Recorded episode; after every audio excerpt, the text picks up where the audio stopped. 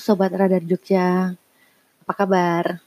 Di hari ini kita akan membahas headline Koran Radar Jogja edisi Selasa 2 Juli 2019. Nah, di hari ini editor memilih judul Siswa KMS Pegang HP Daftar PPDB. Nah, ini terkait dengan uh, pendaftaran siswa baru di Kota Jogja. Forpi Kota Jogja menduga ke SJPS tak tepat sasaran.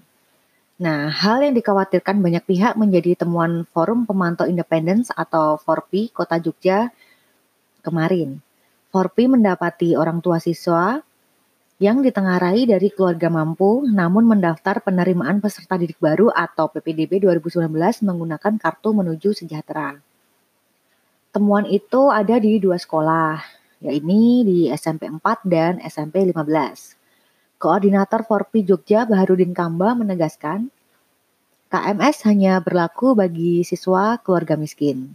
Di SMP 15, Kamba melihat beberapa calon siswa menggunakan handphone bermerek dengan harga relatif mahal.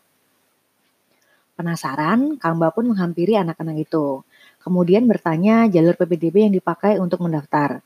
Untuk memastikan apakah siswa tersebut juga mendaftar lewat jalur KMS dan ternyata benar mereka memegang kartu KMS.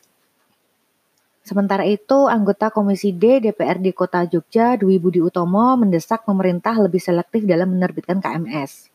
Ini guna menyikapi temuan Forpi tersebut terkait pendaftaran PPDB bagi calon siswa SMP dengan KMS. Para pemegang KMS harus dipastikan bahwa mereka memang warga miskin agar tak terjadi penyelewengan KMS untuk kepentingan pendidikan. Di sisi lain, masih ada warga yang justru membutuhkan KMS tapi malah belum terfasilitasi. Menurut Budi, KMS itu ada standarisasinya. Setiap tahun ada revisi dan di sini peran dinas sosial harus digenjot sesuai dengan ketentuannya. Selain itu, verifikasi juga ada evaluasi berjalan berupa pemeriksaan berkala kepada pemegang KMS. Sebetulnya persoalan terkait PPDB ini nggak hanya uh, terkait pemegang KMS saja ya, tapi ada PR juga yang lain bagi dinas pencatatan uh, kependudukan. Sebab uh, dari pengalaman penerimaan beberapa hari yang lalu banyak juga yang akhirnya mengajukan perpindahan kartu keluarga ke kota Jogja. Nah, semoga ada penyelesaian atau solusi dari persoalan-persoalan yang muncul terkait PPDB 2019. Sekian dulu editor hari ini. Sampai ketemu lagi di lain kesempatan. Bye.